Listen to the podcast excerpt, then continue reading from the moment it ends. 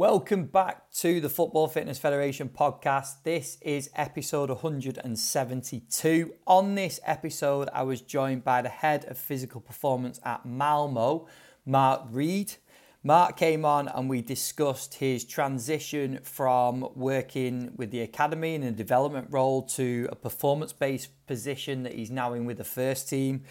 We talked about uh, developing the departments that he has at Malmo and how the staffing has progressed over the years. It's been seven years since we spoke um, last time since Mark. Um, sorry, it's been seven years since Mark's been there, even, and uh, quite a few years since we spoke. So there's been a lot of changes going on at the club.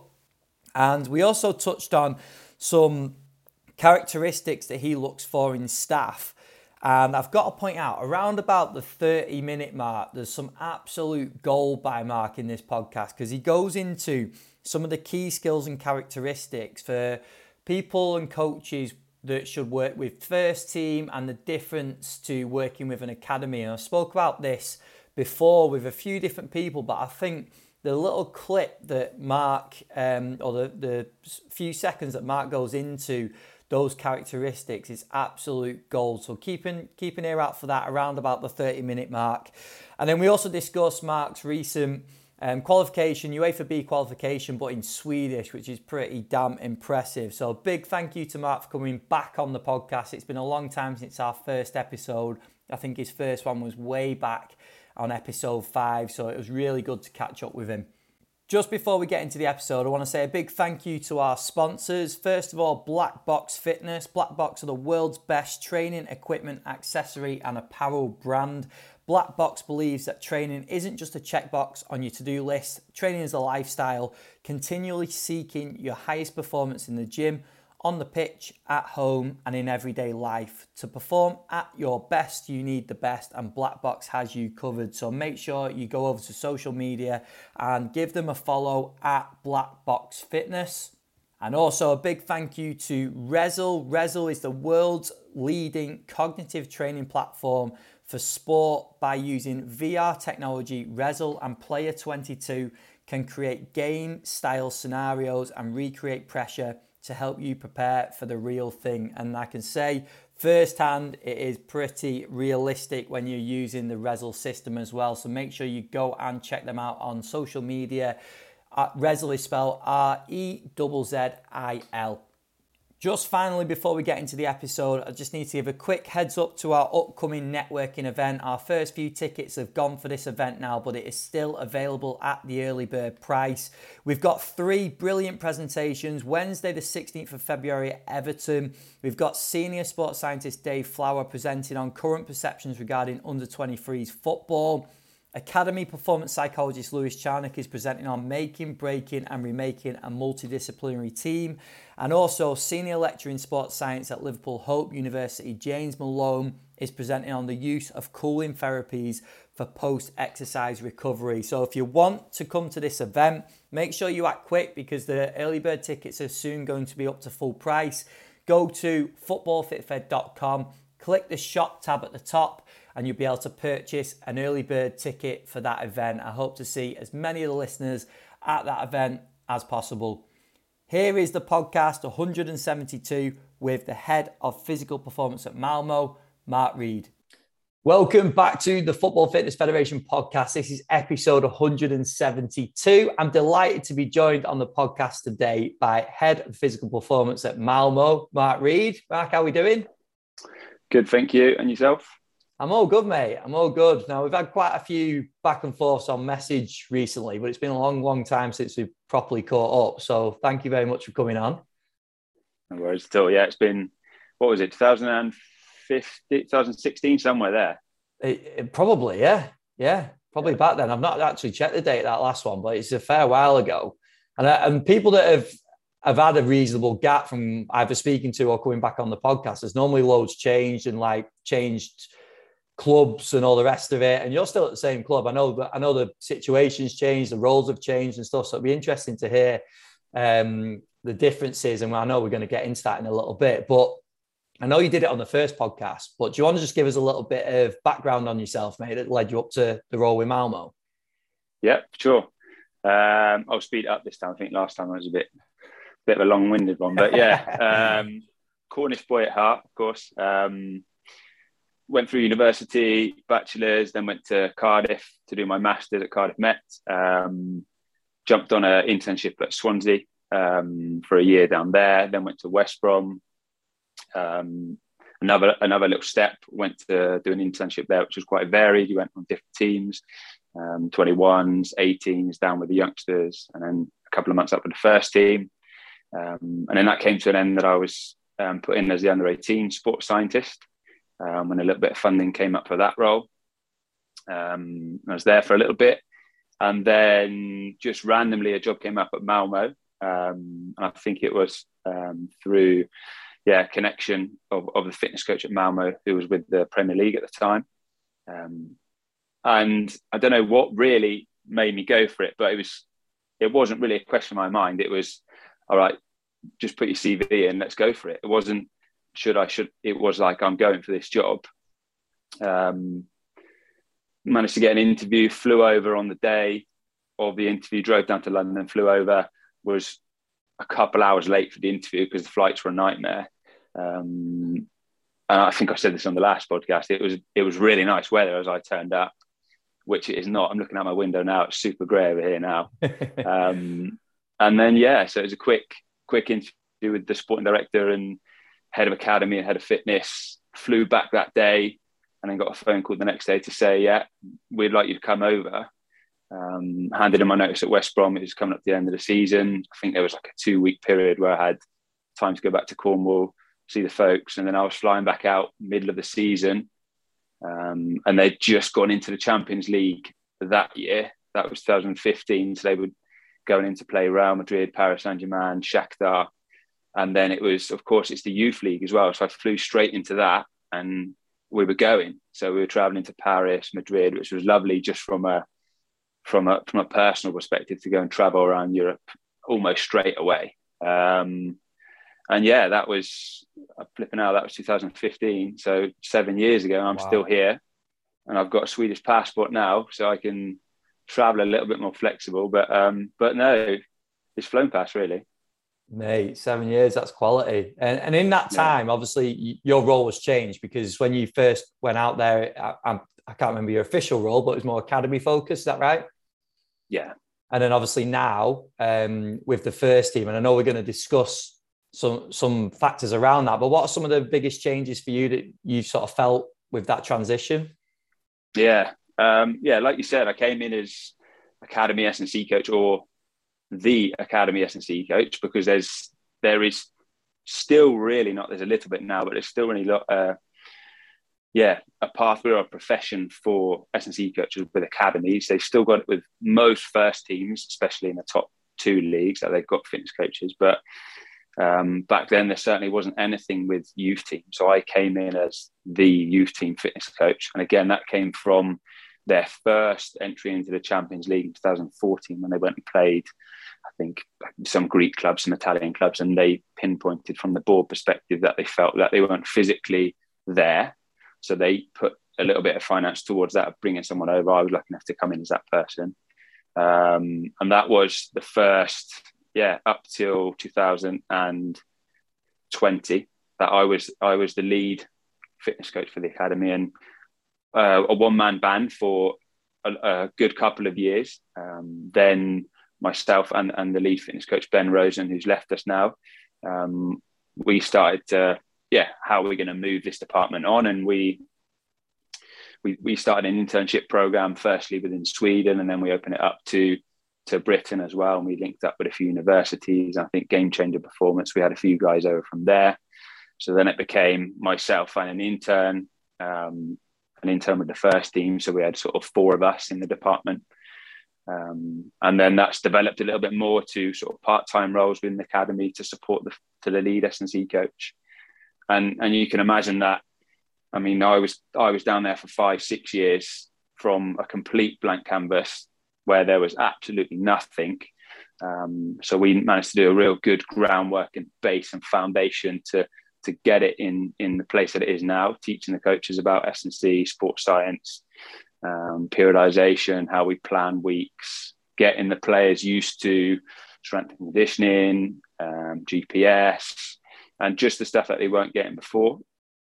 Um, and and the club is is is the aim is to try and be like an Ajax, like someone of that standard, to be a club where we create this this pathway of top class academy players who come through us, and then they probably get to our first team for a year or two, and then and then we and then we we sell them on as well to to make us sustainable that way.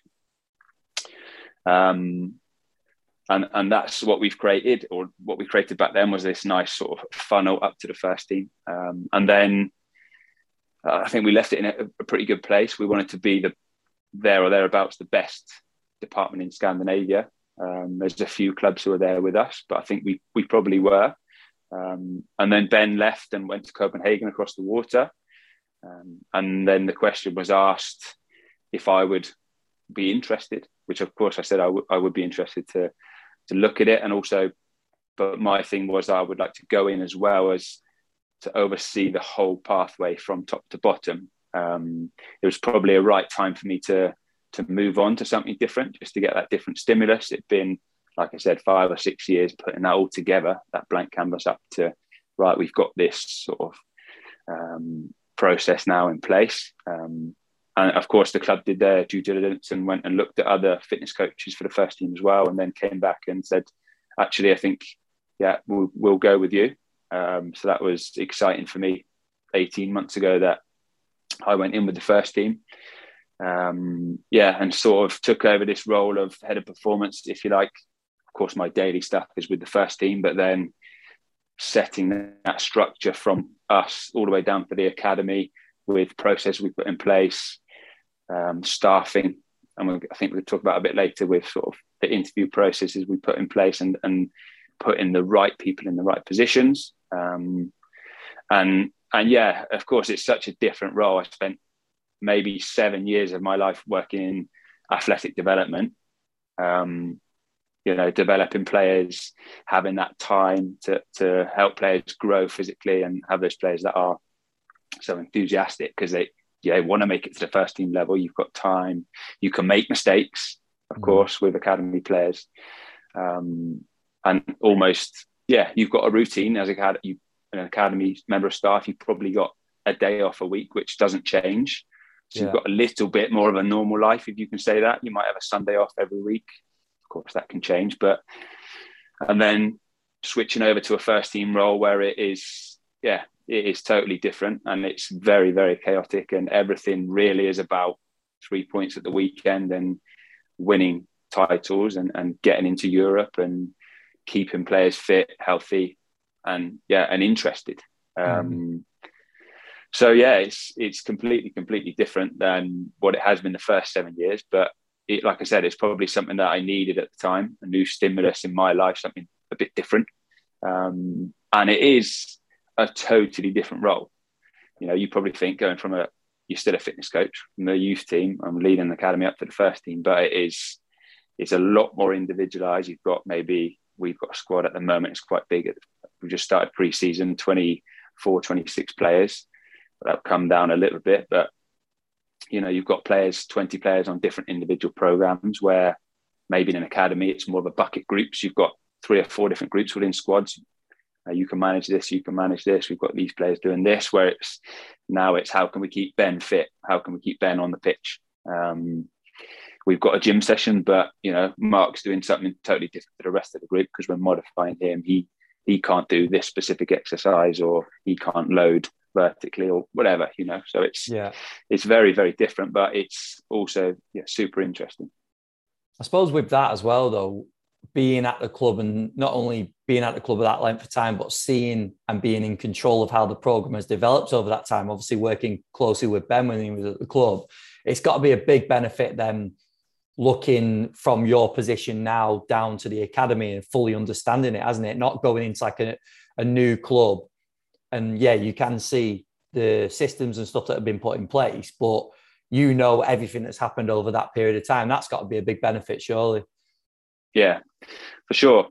And and I think that time, I mean, Ben at the time was also going away with Denmark. He was going with the national team, so they made it to the World Cup. They were traveling for well, you know, there's like six international breaks through each calendar year. So during those times, I would be up with the first team. So I already had that um, knowledge, if you like, of what it takes to be up in that first team, even if it was only for a week at a time or when the World Cup was on, it was two months and they changed the manager at that time. So it was mm-hmm. like new head coach came in, Ben wasn't here. So it was me and the head coach straight away. That was the first face he had, you know. So I already had that little bit of shit. I need to know how to deal with a brand new head coach who's going to change everything. Yeah. Um, and and like you say, now I can look back down the tunnel, have a look, have a look what has been done. I can see what is needed for players to come up to the first team, and and I, I think we've we have done a good job in in the past. I think you can see that now. We've got the they do a lot of over here. They group players by the calendar year they're born, so we can see now we've got sort of born 2003s coming up into the first team, and you can see those ones born 2002s, 2003s that physically they are yeah, they're completely ready for us to work with when they get to the first team. You know, they can load very well, they move very well. Whereas maybe if you get a player in from a random country who's coming in straight to the first team, you've got a bit more time that you've got to put into them to get you to get them where you want them to be. Um, so that's quite good. And and of course, the people that have come in and taken my role with the academy, they've got completely free range to develop that how however they want to. You know, I don't want to go and say stay like this. Yeah. This is how I set it up. You know, we've got we've got a great. Firstly, when I left, we got a guy called Matt Depledge, top class. It was a bit of a coup to get him over to Malmo to get a top practitioner over.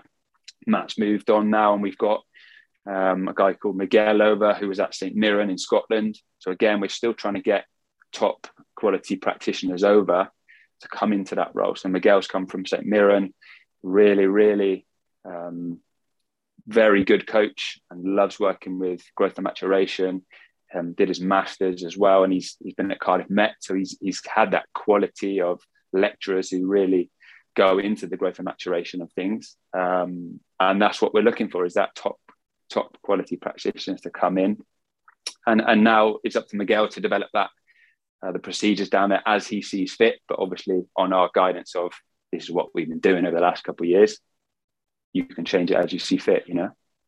Yeah, brilliant. I was going to ask as well. Can you give a little bit overview in terms of how the staff structure has changed on obviously sports science or or S and C? Because I know there's been a big transition from. I, am guessing it was probably just you and Ben initially, um, yeah. or if anyone else was involved, obviously you can you can give a bit more information around it. But then how it looks now as well. Yeah. So I think if you go back to I mean, the year before, 2014, so what's that, eight years ago, it was just Ben. So it was just one fitness coach. Then I've come in 2015, so we've got one at either end, one with the academy, one with the first team. As I said, then we were playing with the idea of internships.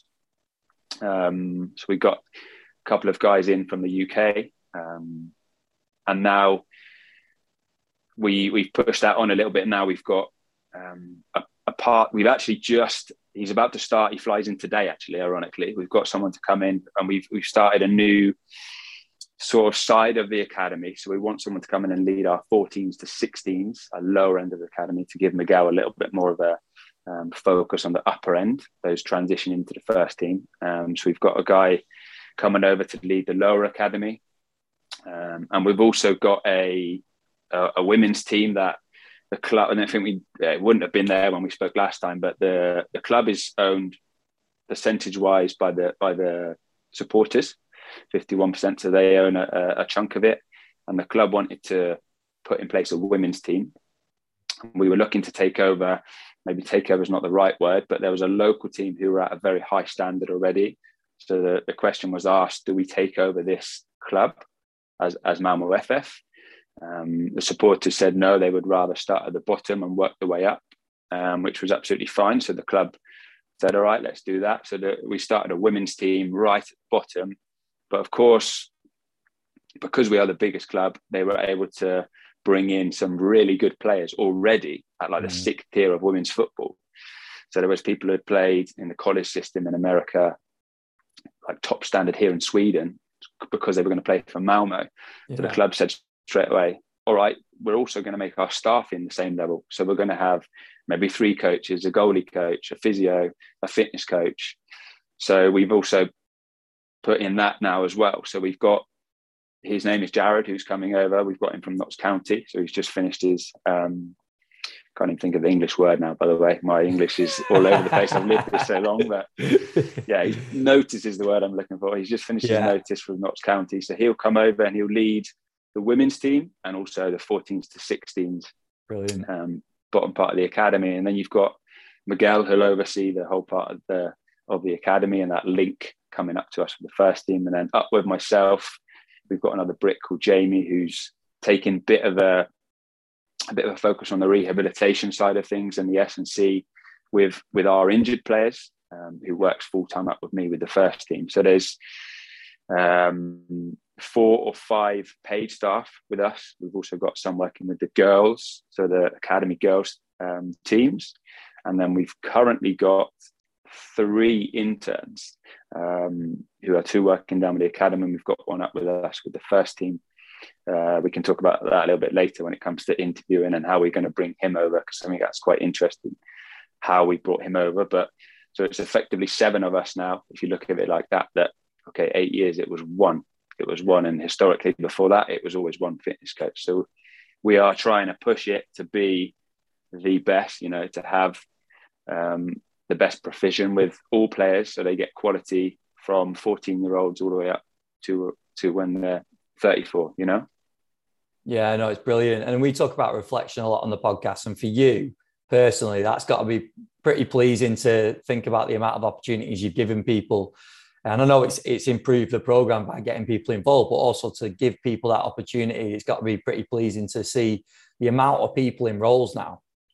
Yeah, yeah, exactly, and that's and that's something that we you know an internship is is a difficult one. It's a touchy subject you see on on twitter and everywhere as well. But you know the guys that we've had over we've had a couple that have stayed with us because they're too good to let go. They made themselves indispensable at the club of gone and we've gone to the club and said look we need to keep this guy yeah. or girl they're top class you know we need to keep them in the role we've had some that we've had one that's just left us who's gone to iceland to to lead a role over there we've had a great coach that came in very early. He's gone back to Southampton to to go work with their academy. So some have gone to New Zealand, so they've had that opportunity to come. And and also, it's not very often you get the ability to go and do an internship away from the UK. You know, yeah. go and experience life in Scandinavia away. And, and Malmo is a good place to to go and do that.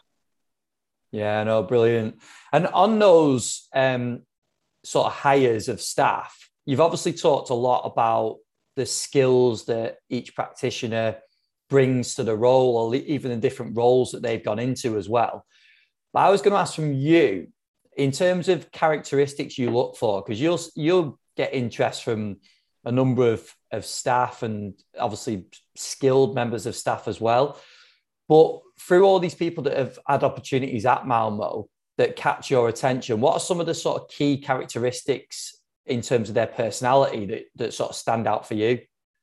Yeah, I think it's it's a fun one as well. I think that when you look at it, when you step back and look at it, I do think that when we're yeah when we're recruiting as as we do in football, we you know it can't be left to the HR department. It's not like you know uh, a librarian or whatever that we've got. It can be left to a specific department to recruit. I think that it has to be left with the fitness coaches who are currently in place and the head of performance or head of sports science or medical, because it's firstly it's going to be us that are going to be working with that person day in day out. You know, you yeah. need to know that you can trust them, and I think that's a big thing. A few people say you you need to be able to go for a pint with them.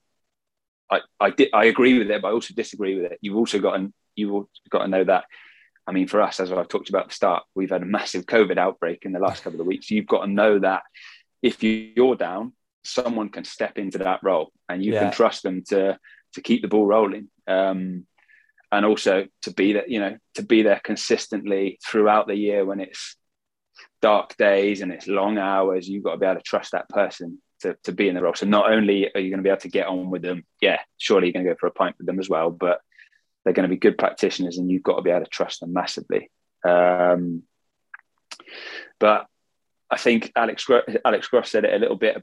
I, can't remember a podcast a long time ago about having the right people in the specific jobs, um, whether it be coaching, medical, or fitness coaches. About there should be specialists working with academy athletes. There should be specialists working with first team athletes. We shouldn't just see it as performance staff or fitness coaches because it's so different working with academy players and and the first team um, athletes. And I think one thing that is my pet peeve is when when we have put jobs out there, whether it be we've done a lot in the last three or four months is recruiting for, as I said, that new 14s to 16s role, the women's role, the with a couple of internship roles that have gone out.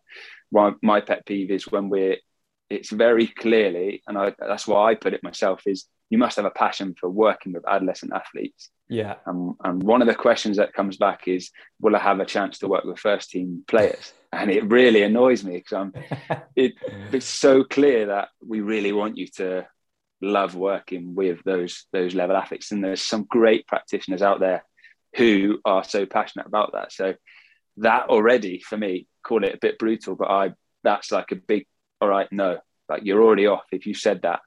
And it sounds brutal, but you know how many, firstly, how many people are getting churned out of universities now. How, and then you've got to filter that down to who you're going to speak to, whether it yeah. be at the moment it's, it's Zoom and, and, and Google Meet or whatever. But, and then you're you've got to narrow it down. So if you're looking for someone who's passionate about athletic development and they've already said they want it, like what's it going to be like working with first team, then it's mm-hmm. already a little bit annoying. So I would like straight away someone who's like, this is what I want to do.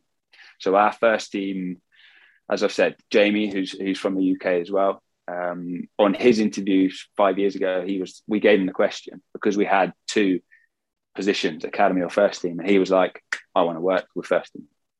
So it was clear, crystal clear. Yeah. And no, no, no messing around. I want to work with performance sport and that only.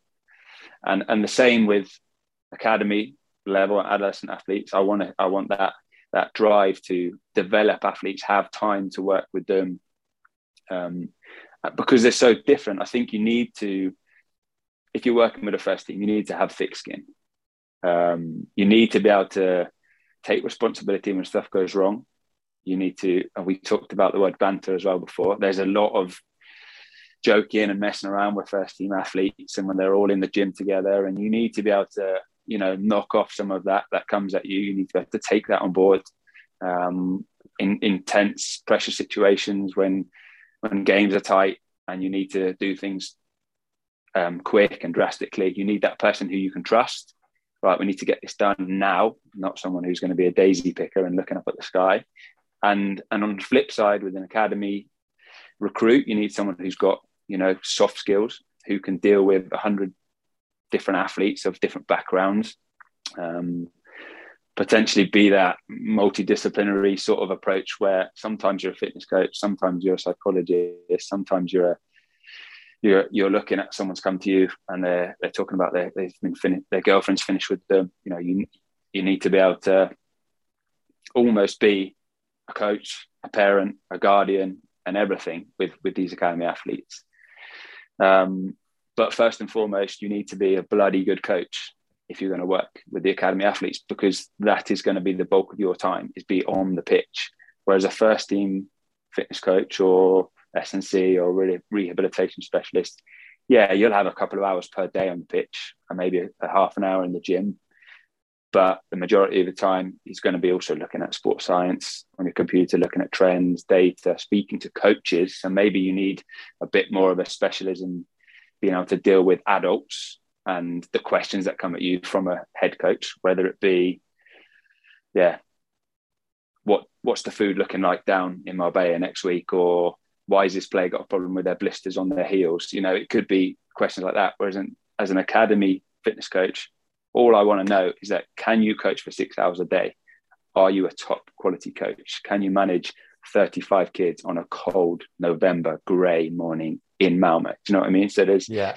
And I try and draw them out of, it's very difficult nowadays over video calls, of course, but can you try and draw some of those qualities out of the people we're interviewing to see if they're the right fit for us over here at Malmo? Hey, that I was literally going to jump in when you first started mentioning that and ask, like, if coaches are listening, how how would they know who they want to go in and, and, have the confidence, like you said before, to to say I want to work with academy players or I want to work with first team players, and you've answered that absolutely perfectly because I, I think that was a, such a good breakdown for coaches to hear because you've talked about the differences not only with the characteristics that you need, and the, the coaches should listen to that and be like and question whether it is something that fits with them because in a first team environment it is very very different, isn't it? If you don't have the thick skin and you don't have the sort of con- ability to control a, a, big boisterous group of of players like it's it's yeah. going to affect what you do isn't it whereas your skill could be and it's not a, it's not a, a regression or a negative at all to be working with players that are in the development stage of the career and be spending like you said spending more time actually coaching developing these players getting them ready and i think we fall into the trap a lot of the time don't we on what you mentioned before where coaches think they've got to go academy and then end up in the first team. And I, I personally, I, I, agree with you. I don't think it has to be the case. I think we should, people need to realize where their skills are and the impact they can have yeah. in both. Absolutely. Absolutely. So no, I think yeah, I think you brought that down perfectly, mate. I was going to jump in with questions, but you basically just answered them all. Sorry, just waffling on. Sorry about that. No, brilliant. It was really good. Um, yeah, because I was going to ask around the skills and characteristics of first team and academy, and I think you, you've tackled that perfectly. So we'll move on to some of the recruitment now, because I think um, there'll be certain people on both sides of this, coaches looking to recruit, and um, going through that process, and obviously there will be hopefully this will go out to a lot of people that are looking to land the next opportunity as well. So hopefully you can give a bit of advice to both. But yeah. there's a lot of noise. Like you, when we talked about some of the um, topics to discuss, you mentioned about the noise in recruitment, and I fully agree. There's a lot of a lot of stuff out there, isn't there? So how do you go about sort of ignoring all that and getting what you want out of the people that you recruit? Yeah, like, yeah. Like I said, this last three or four months we've done a bit. So it's been as well as finishing the season with all the, the madness of off-season programs and dealing with a, a, peak of i mean we won the league on the last day of the year. This it was literally the so the last game. So it was it was chaotic celebrations. And, yeah crazy. So you imagine that on top of having to recruit x amount of people as well. And as i said i wouldn't change it because I want to know and I want to lead that process of who we're getting in the building. I wouldn't want to leave it to HR or X to get that person in. So, yeah, and and I think firstly you're going to get applicants who just see the job, especially if it's advertised through the club that we're looking for a fitness trainer. If it's not via myself or other um, colleagues on Twitter or whatever, if it's if it's ab- advertised through the through the club, we're going to get you know Joe Bloggs applying it for it because they've worked at the local gym with or, or a couple of football players and they think that they make the new fitness coach. But we are we're looking for top quality recruits whether it's for a paid position or or an internship. And i think if we just take internships if we go for that specifically because otherwise we're going to be here all day i think that even with the roles that we put out we were getting like hundreds of people applying that want to come over from we put also put it out to lots of european um, countries as well. We had a lot of applicants from Portugal, from Spain, UK a little bit, not as much now with Brexit, and there's a few different issues with that. But the amount of applicants we get across, I think that there's so much noise, um, and each individual has got to try and paint a picture of themselves to you from step one of that coming in, that applicant coming into your to your inbox to potentially their last interview if they make it that far. Um, and the first steps are, of course, and I know that some people have done some great work on this. I think Callum Walsh did it quite a bit on CVs and covering letters, and yeah. there is some great stuff. I think Matt Jones as well, but um, you get CVs that are like five, six pages long, and you're thinking, you know, if this is myself who's working in pro sport, I haven't got the time to read 50 CVs that are six pages long. Yeah. So I, I firstly wonder, and there's of course great universities out there, and I but I wonder, could we be a little bit better with helping students with skills to apply for jobs, not only teaching them about pro sport and what it takes to work in pro sport, but getting that foot in the door. Because I think I won't mention the universities, but we had a few that have come through from specific universities, and it's it's been. I've looked at myself and, and my colleague who works with the first team and said, we can't take any of these mm. from this specific university. It's a, like they're rubbish. Mm. It's a shambles. So I think that that cleanness of the first application, whether it's one or two pages of a CV, it's it's information which is important. You know, if and by that I mean not that you've worked nights in Tesco's, um, but if you've worked a Friday night for two hours working with the local rugby club, that is way more important. Yeah, I, would rather see that. If you've travelled and what gone to Uruguay to to coach with a rugby team for a couple of months, you've paid for yourself to go to Spain and work for a month on a work on a, a work placement. I'd I'd much prefer see that than yeah that you've worked in H uh, and M or something for a couple of nights a week. So I think those cleanness of the application, um, and then it comes to the covering letter, not just waffling on about what you did as an 18 year old, how you think that your skill set would fit this. Like, can you keep that to a page? And then basics of getting the person's name right, especially if if it's stated. and I'll move on to this in a minute because, as you can see, I'm getting annoyed about this. But getting if it says this is the if it's saying Ben Cartwright, then write it to Ben Cartwright. Don't write dear sir or madam because I already know it's to you. and then one thing that really annoys me is please email this for specific details. And then there's information on LinkedIn. You get people messaging you on Instagram, Twitter, and it's like it specifically said yeah. email. Do you know what I mean? So if you're if you're going through LinkedIn, you're already out for me. Yeah. Like you've got to be concise, follow the instructions, be super clean with your CV. Um, club name is the club name wrong already? Oh, like there's, there's so many small details of all these little things have got to be. It does. It's not. It's not rocket science. It's basic things to try and get you through the net and get you up to these application processes. Um, and then, like I said, the ones that we've gone through recently, and, and it is difficult because you've got to try and judge someone as a coach for a video call, which in itself is very hard we've been very lucky with that recently, and so I think that it's working in some way. And we had that discussion with um, our academy S&C Miguel, who said, "Should we get them to video themselves coaching?" And and I said, "Well, we got you, and we yeah. didn't watch you coach, and you're a top class coach. Yeah, I think you can draw things out of." Of, of course, you've got to go get your references and speak to people who know them and see uh, actually are they a good coach. So that's important. Um, but yeah, when we come down to the interview process itself, we we've done a little bit of like here's an here's a scenario. Can you give us a firstly like a PDF back of how you would coach the situation, and then we'd get them to go through it. And a couple ones that we've had recently are the ones I've loved is ones that when we've questioned and said, do you think that's appropriate for this specific group at this time of the year in this weather? And the ones who've gone, you know what? No, now I've thought about that let's scrap that. And they've talked about a new one on the spot. And I thought, that's exactly what I want because that's what you're going to get. It might yeah. be you get to a pitch and the coach goes, that coach is sick with Corona. Actually, you've got 60 kids. Deal with that.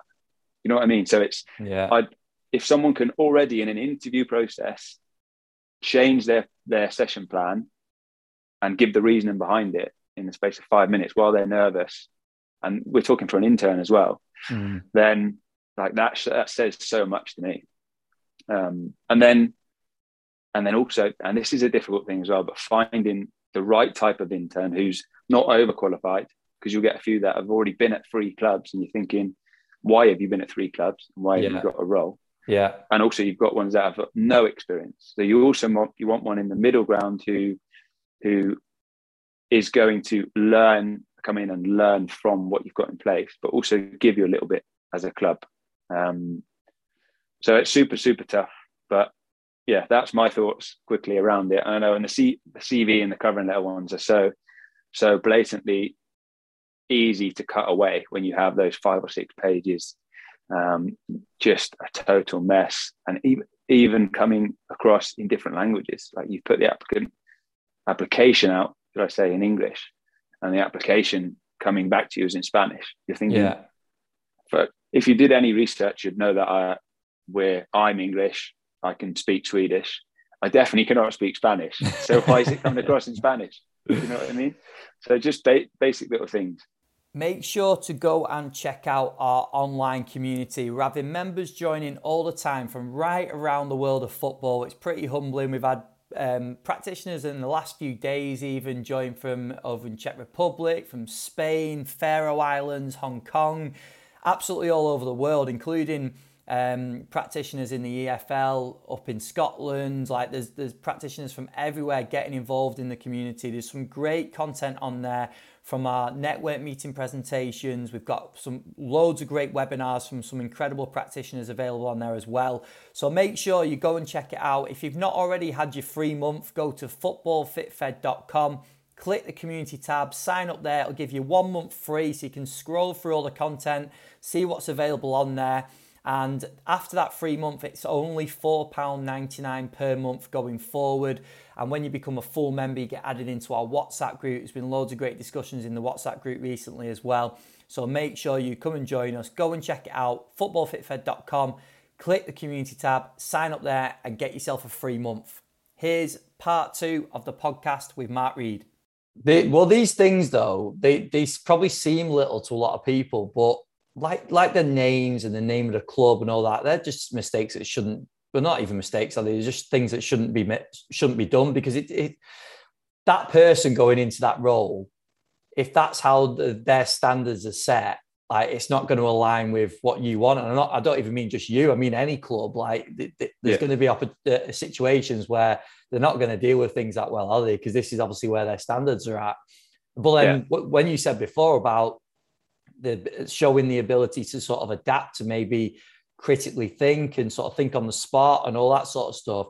I think people forget that that is such a good skill to have, and it's a bit of like transparency in an, in an interview as well, isn't it? To say that I'm not just going to have the, all the right answers in front of me. I'm going to be human. I'm going to make mistakes and, and show that I can actually adapt. And I, that's obviously, and I get why that would be impressive because that's like the nature of majority of roles, isn't it? Yeah, and and that's and and when I said like you've got to from start to beginning that you've got to paint this picture of yourself, and I think that's so important. So of course, if you're if you've messed up, you're out already. For example, let's say you're not you've not made the cut, but you have made the cut. You've made the interview process. Even up to that last time you hang up the phone, like can you leave a lasting impression on the on the people interviewing you? Yeah, we I I think three of the people that we've got in over the last four years have been people who didn't get the role the first time round. Yeah. But because they've left such a good impression, we've gone back to them. And, and I, I mentioned it earlier on. So the one one that we guy we're going to get in when we come back from a training camp soon. Um, we interviewed him for an academy role. Um, a rugby player, someone uh, who's working with Olympic sports, lives out in Austria, uh, in Holland, but he's like half Austrian. Um, and we, myself and the academy sports scientists, we went through who we're going to take on board, um, and we took someone who we felt I was more um, suited to the academy side of things, um, who had more coaching experience with young athletes, adolescents, had a better understanding of growth and maturation. But then over Christmas, when we had our off season, uh, we spoke as a department about possibly getting an intern with the, with the first team this year. Um, we didn't have one last year, but we thought about it. And without advertising the role, I already knew that this guy that we had that we had interviewed for the academy role, um, this guy over in in Holland, that he would be absolutely perfect for the role. As I said earlier, he had that that aura of being able to work with first team players. Um, very open, very friendly on the interview process, and you already feel that you could chuck him into if someone was sick with a with a COVID, or he could he could bounce off first team players, you know, yeah. and it wouldn't be a problem. He could be the the butt of the jokes, no problem, and he wouldn't take it harshly. So yeah. we went back to that guy and we said, look, we think you're more suited to the first team role. Would you be interested in coming over um, to join us in Sweden? And in, and he'll come out and join us in a couple of weeks. So you know, even even if you haven't got the first role, make sure you leave that lasting impression because it might come back in, in whether it be a couple of weeks or it might be a year away um, that they come back to you and, and maybe ask you the question. and again, that just comes back to standards and how you come across, doesn't it? Because you might move on to a different role and then something might come up at a different club, or you might have a conversation with um, someone at another club who's got an opportunity, and then you just don't know where these things are going to go, do you? And I spoke to um, Jordan Tyro a few episodes ago, and, and his role that he's just got now has come from a similar sort of circumstance. So it just shows that that, that sort of thing happens, and people going into these interviews need to understand that, don't they? Yeah, exactly. So, and it's it's not yeah it's not okay i didn't get the role it's done you know they might come back to you and they might give you the shout or, or it might be we we we did a recruitment drive three years ago and we couldn't find anyone um, but i'd spoke on on zoom to to someone uh, a couple of months before just just a general chat who reached out and said do you want to jump on a call i've got half an hour and then it was right, we've not found anyone for the role who would fit this academy role. As I said, great soft skills. But actually, this guy I spoke to a couple of months ago, he might be interested. So I reached reached out to him and and sure as heck we got the other guys in, spoke to him on, on Zoom, and then we recruited him in as well. So yeah, even like your meeting, like the um like the network meetings, if if you you paint yourself in a good manner, you know, and someone picks that up, that actually that that guy was top class. I could really work with him, or I could see him working with a group of 14 year old athletes, or then it will pay off in the end. Yeah. Every conversation is an opportunity, isn't it? Like you just don't know where exactly. it's going to go, whether it is on Zoom, whether it's in person, whether it's on a touch line two minutes before a game or, or after a game. Like you just don't know where these conversations are going to go, do you? So you, you've got to keep your standards up and, and like you said, make a lasting impression because you just don't know where that'll benefit you in the future. Exactly. Brilliant, mate. I think we've covered some top stuff there. Uh, we couldn't, I was going to jump into the quick fire, but one thing just before we do the UEFA B Go in then. Swedish. That's pretty impressive. Yeah. Because I was... think we spoke just on that. I think we spoke in the first podcast about obviously being in Sweden and learning a new language and stuff. And you've been there seven years now. So obviously you, have uh, get into a, a, good position in terms of language now to be able to do a qualification like that. Yeah. No, yeah, it's well, I think my my level of Swedish is I can understand a lot now. So I can I'm almost fluent in being able to understand and listen and be in meetings, no problem at all, which is good. Um, helps that I've got Swedish misses now as well. So we're getting married out here this year. Brilliant. Um, so that helps big time. Of course, there's family get-togethers and stuff where we've got to speak Swedish. So that that's pushed me along a little bit. But um, but going going back to the yeah the CPD stuff, I think we touched on it before. But I think working in football, you you get to a point. Maybe it's elite sport in general, but I certainly get back from a week, even if you the week. I mean, what is a week anymore? You know, all all into one. But there's for me, CPD's become it's very difficult to get home, sit down, and read about something. Like I, yeah, the brain power's gone from the amount of energy you put in at work. So for me, it needs to be I need to get away from football. Firstly, but it be a totally different sport. It might be going to a physiotherapy conference. It might be something totally irrelevant and different. Um, and that's been the last, probably since the last time I spoke to you about getting it away from Sweden, not going back to the UK much for CPDs, but like traveling around Europe and I've done quite a few of the Exos bits. I've gone to like Germany and France and and really just I mean I did one of the five day ones in Racing in the in the rugby club and everyone else was French.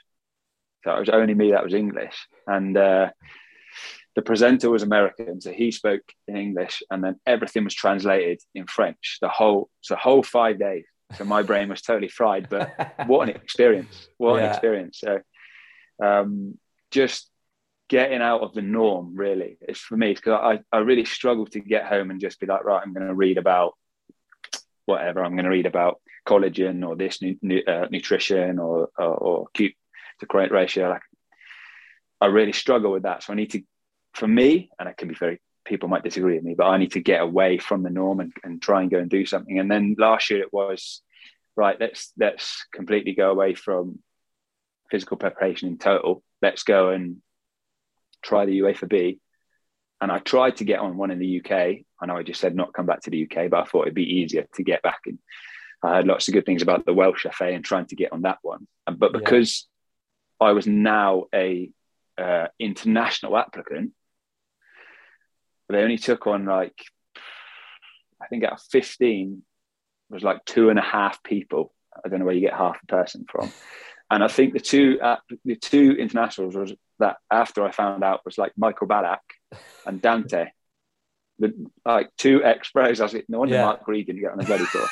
Do you know what I mean? So I don't see it. So yeah, reason. So exactly. So then right, it's going to have to be Sweden. Okay, so then I, I started one here and then I had to come off it because of the new role with the first team and it clashed a little bit. So I finished it this year, um, like the second half of the modules. But what an experience to get out of the comfort zone. Firstly, to get my head more inside of inside of the technical and tactical side of football. Um, because again, people disagree with me, but the way I sit and watch games is I'm watching right if Ben's got, I can see Ben's got a little niggle as a left back and I'm on the bench. I'm just watching you for like three minutes. Yeah. I'm not even watching the game go on. So I totally watch football on a match day totally different to the coaches. I'm really looking at, and, and then I'm talking to the assistant manager, what subs we're going to make. So I rarely have the opportunity to actually watch the game tactically. So that to go to do that, firstly, was a big challenge and, and really got me out my comfort zone. Um, but then to do it in another language um, was super tough. So luckily they let me coach for my assessment in English. Um, and of course there was there was loads of better coaches from a technical and tactical perspective there than me. You know, there was loads better than me. But what I did bring to the table was organization, mm. um, communi- clear communication. So my session was pretty organized and we're going to do this. I'm looking for this. Like direct regain of possession. You've got like a five second rule to win the ball back. So I made it more of like a constraints based approach. Um, so uh, you know, I brought something very different to the table from a coaching perspective. But yeah, it was super out of the comfort zone. And I think for me, the way I'm going to go forward with CPD will just continue like that to do, not to just go down the route of more football, um, more research based around football, to really just go out you know, we went to Barcelona with Ben actually before he left Malmo to go and uh, go on a tendinopathy um, conference in Barcelona for like three days. And realistically, the most people there were doctors and physios. So we were like, we understood about 40% of what they were talking about. but the 40% that we learned was really nice. You know, yeah. it was really eye opening. So just to get out of that comfort zone and go and do something different. Quality. That's awesome, mate. We'll finish up with some of the quick fires.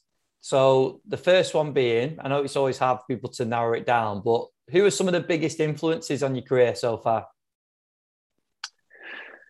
Um, I think for the first role model work was my first boss, really, Ryland Morgans, who that first year at Swansea to get to see him work, he was top class, really, yeah. really good. And I'll go back to you know go back to West Brom and the different the, the class in like subunits we had there, like Matt Green on the pitch as a pitch-based fitness coach, top class. Organization-wise, the way he used to set out stuff, and you had uh, Barnesy, head of sports science, who was who was so lucky that we got to work with him and learn about GPS, um, monitoring sports science, and then Nick was coming into the club, Nick Grantham, more of the S and C side, and and that was for me when I reflect on coming into this first team role, how he, because he came in about half the way through I was at West Brom, about how he tried to change the the culture of S&C to get players yeah. into the gym,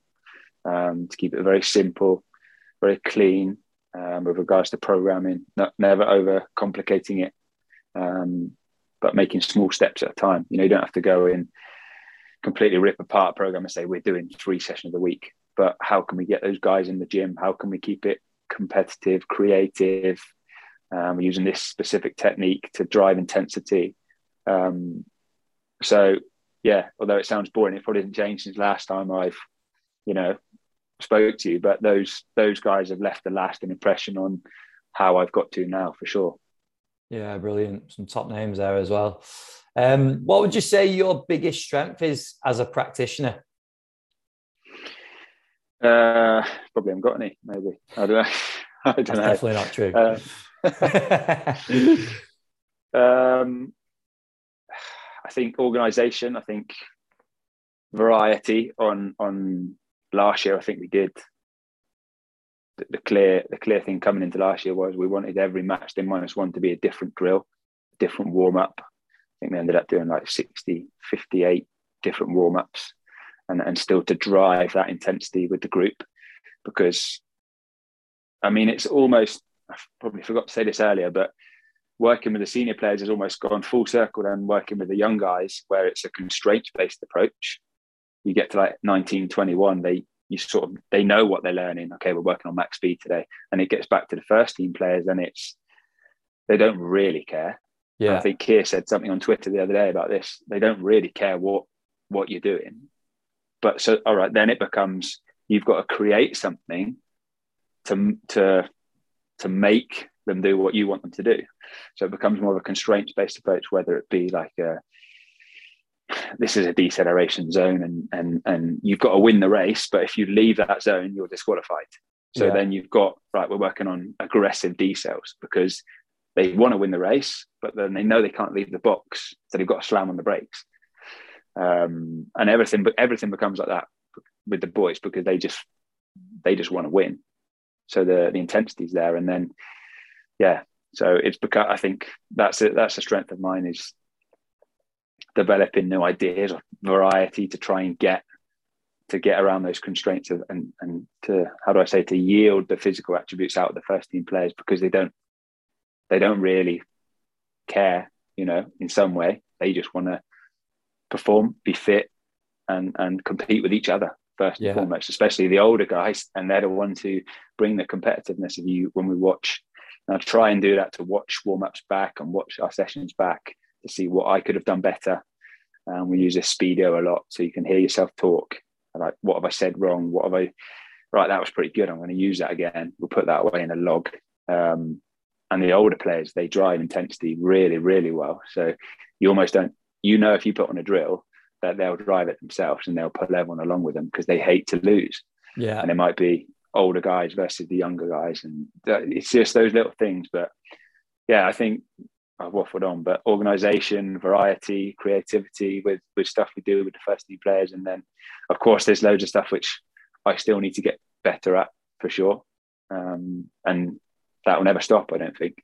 No, no, I don't think it does in, in any role, does it? So, man, I think there's been some great stuff in there, some really, really good stuff. And it's nice to sort of see the progression, not only in, in roles, but in uh, skills and, and the progression at the club as well. With, like I said, with the hires that you guys have managed to, to get in place, I think it's really impressive. So, um, yeah, fair play to you and everyone that's been involved in, in that whole process and where it's going to be going forward as well. Um, in terms of opportunities that come up at the club or just keeping in touch with you and, and what you've got going on, where where do you encourage people to look at? Would you say social media? Is it where did where do jobs go out? Do they go out on the club website?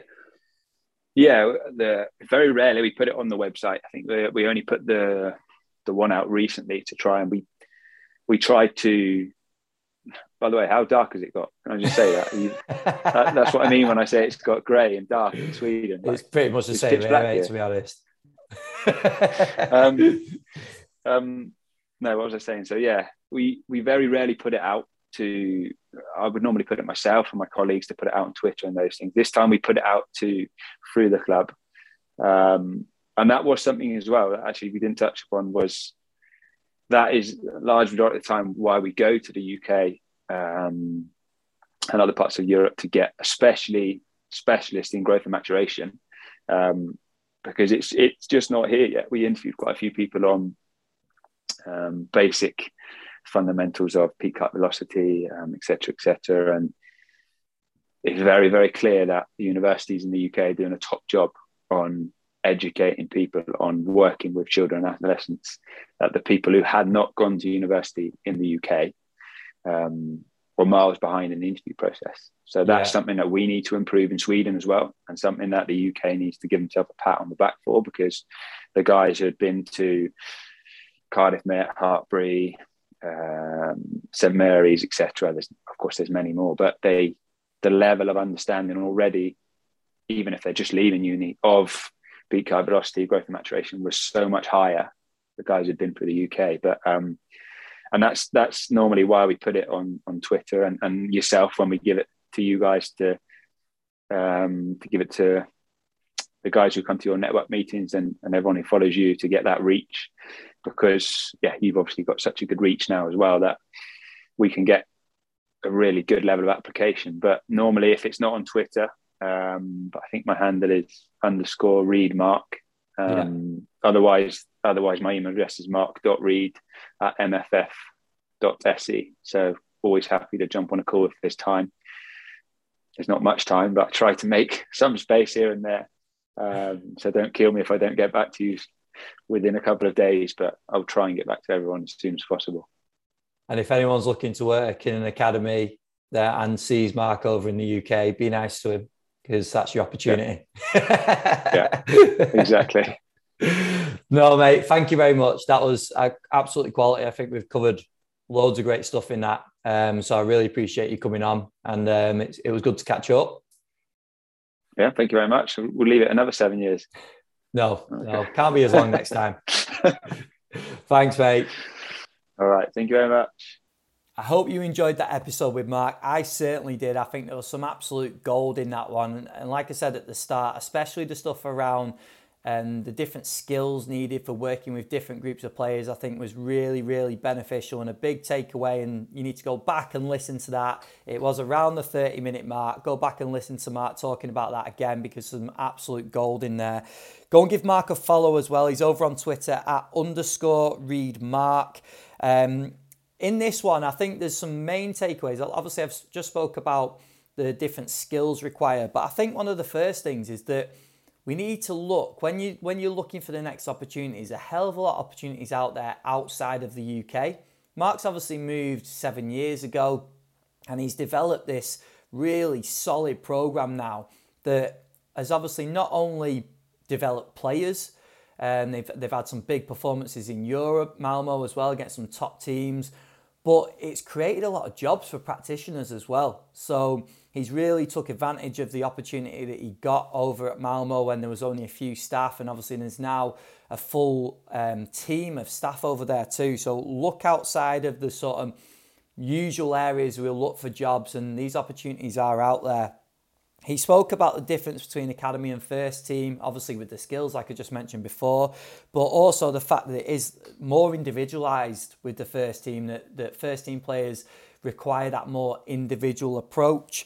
Um, he said about some interns making themselves indispensable. And I think that's if you are an intern or if you're looking to do an internship, take that bit of advice. Go into the club thinking that you need to become indispensable. And by that, I mean when your internship finishes, the club don't feel like they can get rid of you and they, they, they will hopefully offer you something because you bring so much to the table.